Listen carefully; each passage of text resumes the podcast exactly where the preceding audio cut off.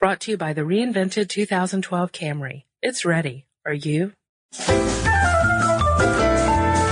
Welcome to Stuff Mom Never Told You from HowStuffWorks.com.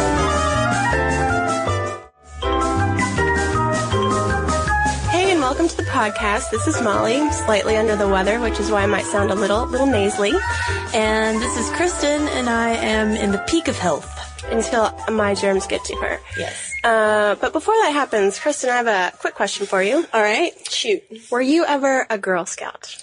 No, Molly, I was not a Girl Scout. Um, to be completely honest with you, I was actually in um, sort of a uh, fringe group, if you will, Girl Scout esque. Um, it was a uh, like Christian organization. Instead of earning badges, we would memorize Bible verses, and instead of selling cookies, we played tug of war.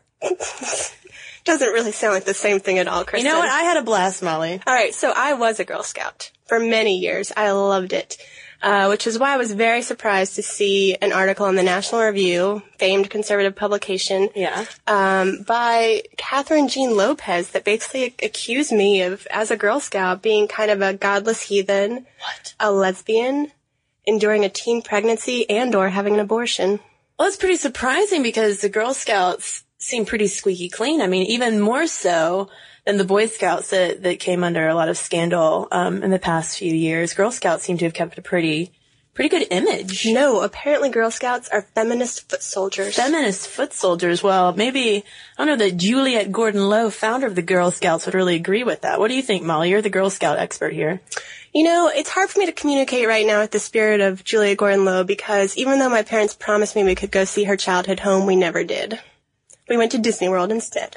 Well, um, speaking of her childhood home, that means you must have been in Savannah, Georgia. We were in Savannah, Georgia, and they told us the vacation was going to be in Savannah, but it was in Disney World instead. I think you're the only like child in America who would have been upset about going to Disneyland instead of Savannah. All I know is I had really built myself up to communicate with her childhood spirit, to see where I had come from as a Girl Scout, and it was all dashed to pieces. For it's a small world after all. But I do know this, even though I didn't get to take the tour. Um, Julie Gordon Low was raised in a well-to-do Southern American family. You know, she got a great education. She hit a bump in the road with a very unhappy marriage. Yeah. And after the marriage, she, you know, wanted to do something a little bit more meaningful with her life. And so she did, as all divorced women seem to do these days. She went abroad. And she went to uh, she went to England. Yeah, and she met a guy there. Um, no romantic comedy or anything, but she met Sir Robert Baden Powell.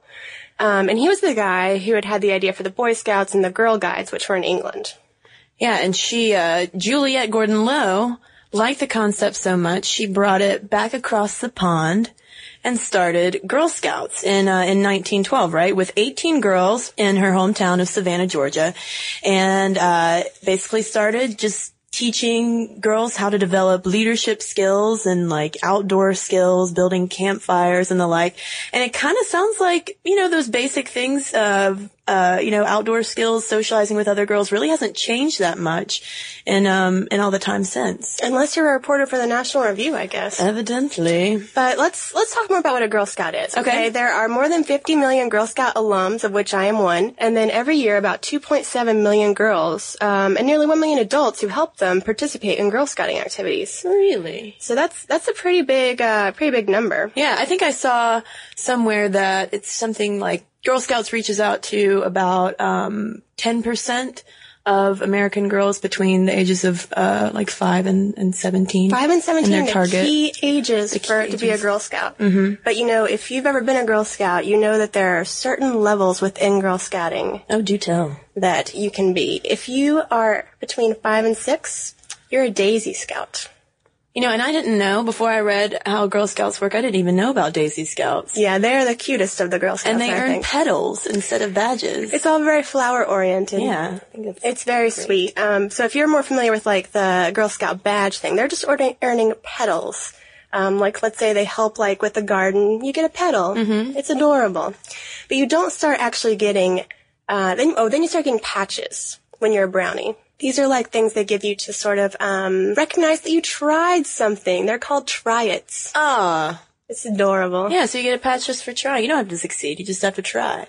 And that's for the brownies, right? Those are the brownies. They're like six to 8 Um, as you might imagine, they do wear brown. Um, and they do things like learn a magic trick, complete a timeline of your life. There are try-its for like computer skills, about learning about the earth. Mm-hmm. And they also do service projects, like maybe they'll babysit, like for a PTA meeting or something. Okay, so let's say you're 8 and 11, between 8 and 11. Then we're finally up to Girl Scout badges. Mm-hmm. And Kristen, this was my thing. I was anal retentive about earning badges. That does not surprise me. I did badges on my own time. I was always pushing the leader to do more badges and less service projects because I needed a visible sign of my triumphs. Did you ever wear your, your Girl Scout vest when you weren't actually doing Girl Scout related activities? You- Yeah, I did. Awesome. I have to say my proudest moment was probably when they were giving out badges and everyone else got like four and I got 20. Wow. That's probably why I didn't have many friends when I was little. Anyway, so these are the same sort of themes they're working on. They're working on things like uh, computer skills, first aid, um, adventure sports. All sorts of great things to prepare you for life later on. I remember trying to earn some auto badge. Didn't really help me in in this age, but I did at one point learn how to change oil. Now, one thing that I do like about, about the Girl Scouts that, uh, that if I had been a Girl Scout, this is probably the route that I would have taken. I probably would have been a Juliette. All right. A lone wolf. An lone wolf. Juliette's named after Juliette Gordon Low, the founder. Um, are girls who do Girl Scouts all on their own. They are a troop of one. You can just, uh, you know, participate in different activities, um, all on your own. Well, you know, sometimes you don't live near a troop. Yeah.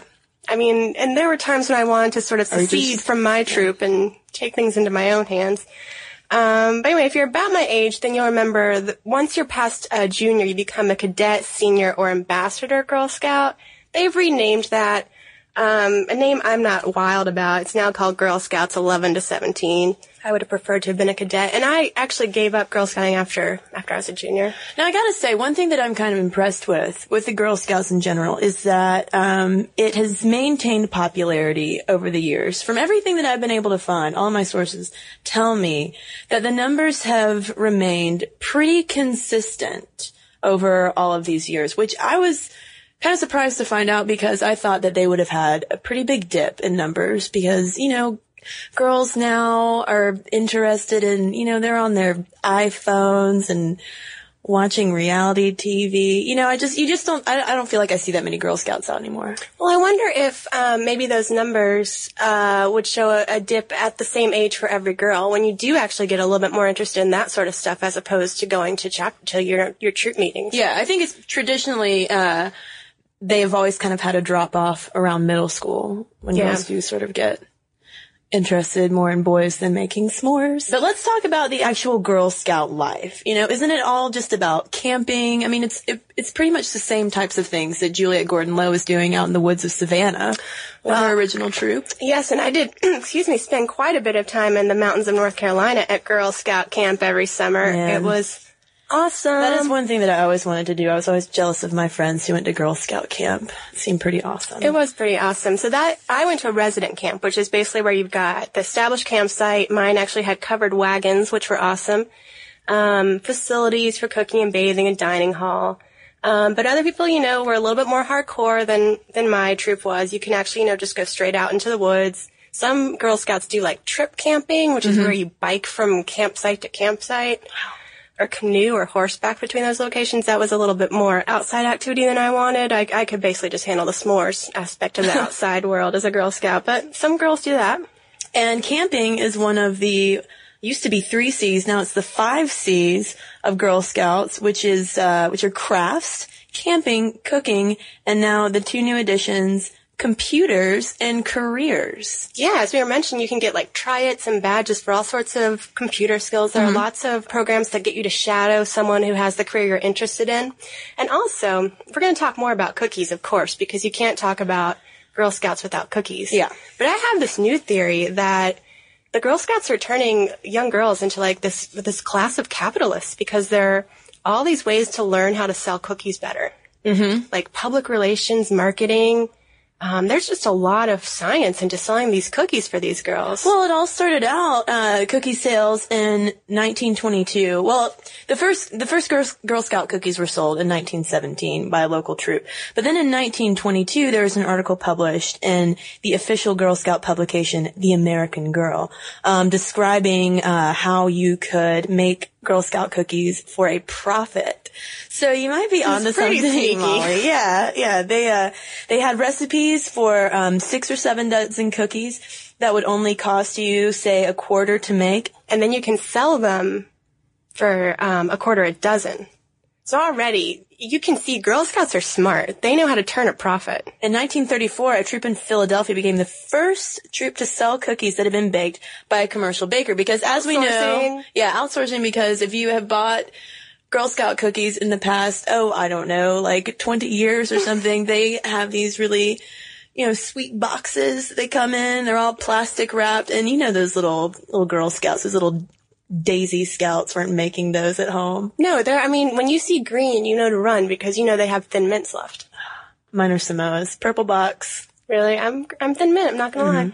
Um, I liked though that uh, during World War II, instead of um, instead of selling cookies because of like all of the, the food shortages, they sold calendars. I think I did sell calendars one year. See, the thing about it was, is eventually you had to have a fall fundraiser and a spring fundraiser. Spring was always cookies and fall was usually something lame like nuts or calendars that never sold as well as cookies. I think the fundraising was another thing that, that kept me out of Girl Scouts. It was a lot of pressure. Yeah, not a big fan. Well, speaking of pressure, Girl Scout cookie sales are always kind of controversial because of, uh, you know, some, some mothers in particular might get a little overzealous with helping their children sell. And, um, there's this great story about this one mother who set up a sales stand while her daughter was in school and ended up selling a record breaking 17,323 boxes of Girl Scout cookies. But maybe you're wondering where all the money goes, and I can tell you that basically 70% of the money stays within the local council, and councils, you know, maybe oversee a few um, troops. And the remaining 30% goes to the bakery for all that hard work. Um, 70% that the council receives, each troop uh, receives their funding for the year. And they get about 12 to 17% of what they sold in the cookie sales. Um, so, and then they can use that money to have activities, to have snacks that might help send a girl to Girl Scout camp. So it really does. It's not just, you know, girls out on the street shilling cookies for no reason. Well, it's good to know, Molly, that the uh, the Girl Scout money is on the up and up. That um, you know, we aren't all those cookies that we buy and eat aren't just a huge sham to pad the pockets of Girl Scout troop leaders. But that doesn't mean that the Girl Scouts have been completely controversy free. I mean, they've kept things pretty clean, but like you mentioned at the beginning of the podcast with this National Review article, um, they have gotten flack from more conservative parents for things that they've done. right. I mean, basically, the reason that the Girl Scouts aren't as controversial as the Boy Scouts is because they have more of an open door policy, um, whereas the Boy Scouts, you know, try and regulate who's coming in the door. Right. Um, but that sort of leads to this perception by some conservatives um, that the organization is run by these radical and militant feminists and lesbians, according to this article. Now, does that have something to do with um, the alteration to the Girl Scout oath? Um, there's one part in the Girl Scout oath, may I quote, "On my honor, I will try to serve God and my country."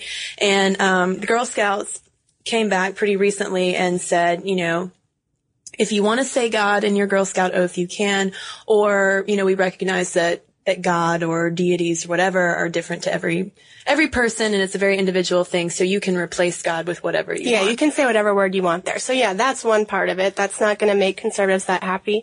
Um, another thing is just some of the programs they'll do. Um, the National Review article talks about um, diet pills, um, eating disorders, and how you know when the Girl Scouts talk about this, it sort of puts ideas into girls' heads. I guess um, you know you can uh, work through these exercises as a as a team that talk about how you can support the decision to pull a life support system from a dying relative, or how you could support someone who's deciding to end their pregnancy.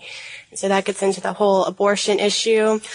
Well, I know that there was also uh, in 2004 um, there were Girl Scout boycotts. I think specifically in Waco, Texas, that I saw they had cookie boycotts because of um, controversy surrounding um, Planned Parenthood sponsoring. I think it was. Uh, sex ed seminars that a certain troop was holding and parents were outraged thinking that the Girl Scouts was promoting, you know, premarital sex and abortion and things like that. So And also making uh, the conservatives none too happy was a book that came out in 1997 called On My Honor, Lesbians Reflect on Their Scouting Experience, Ooh. which had an essay entitled All I Really Need to Know About Being a Lesbian I Learned at Girl Scout Camp.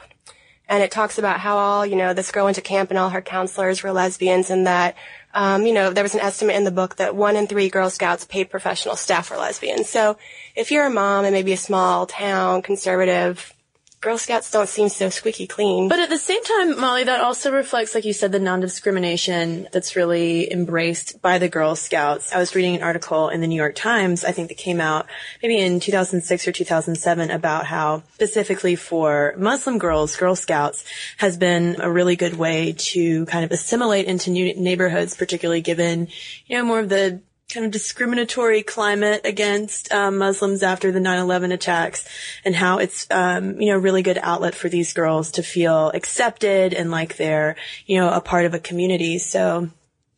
You know, in my opinion, I think it's really, I think it's really good that the Girl Scouts is so uh, open and, you know, advocating character and leadership skills. Oh, I know. It's not like, you know, they, you know, it's not like they have a try it badge for being a lesbian. right. Right. The Girl Scouts really have devoted a lot of time and resources to molding their programs to the challenges that girls face today. For instance, um, they do a lot more programming with uh, self-esteem and things like cyberbullying and what to do if you find out, you know, if your friend is cutting yourself. Obviously things that Juliette Gordon Low probably was not talking about around the campfire in 1912. And, um, also one thing that, uh, amused me a little bit when you're talking about badges, uh, to, to sort of see how, how the programs have evolved for today's Girl Scout. Um, for instance, in 1913, girls would earn matron housekeeper badges. And in order to earn a matron housekeeper badge, Girl Scout had to learn how to either use a vacuum cleaner or clean glass, or, this is my favorite, know three cuts of meat and the prices of each. Um, and thankfully today that has been replaced by the uh, the Ms. Fix-It badge, um, in which girls demonstrate how to repair a leaking toilet or help with some painting, um, do maybe you know less um, 50s housekeeper type of chores. It seems like um, you know they're really trying to to stay relevant. but you know one thing that's never changed, Kristen? What's that? The Gold Award. What is the Gold Award? It's the highest pinnacle in Girl Scouting. and I'm gonna guess that you went for the Gold Award, Molly. I didn't, and it's it's it's haunted me ever since. It's a huge regret that I did not get the gold award. Um, but if you're between the ages of 14 and 18, you do this project. Basically, you keep a journal where you work for 30 hours in a leadership role. You do 40 hours of career exploration, and then you choose a community service project that you design and carry out all on your own. You make a final report. I know it's right up my This alley, is like right? a thesis project. It is, and just because you do all this work doesn't mean you're going to get the gold award. what? Only 5.5% of eligible Girl Scouts get it. Cutthroat. It is cutthroat, but, you know, we've got a standard of excellence. You can't give everyone an Oscar. Mm-hmm. It's true. It's true. You know, the Girl, the Girl Scouts does maintain high standards. Um, they've even got a, uh, a lobbying group in Congress advocating specifically for healthy living for girls, positive media images, safety, financial literacy. I mean, I think they really are working from the bottom up um, to enhance girls girls' lives in the United States and abroad. It sounds like we're giving Girl Scouts the thumbs up, no I think matter we are. no matter what the National Review would have us believe. Maybe it's just the cookies talking, though. I That's don't know. true. Sugar high. Mm-hmm. Well, Kristen, once you come down for your sugar high, mm-hmm. why don't you head on over and learn more about how the Girl Scouts work? Because I know you weren't one, I know. and I know it's very sad for you. A little painful. But you can learn all about them at howstuffworks.com. For more on this and thousands of other topics, visit howstuffworks.com.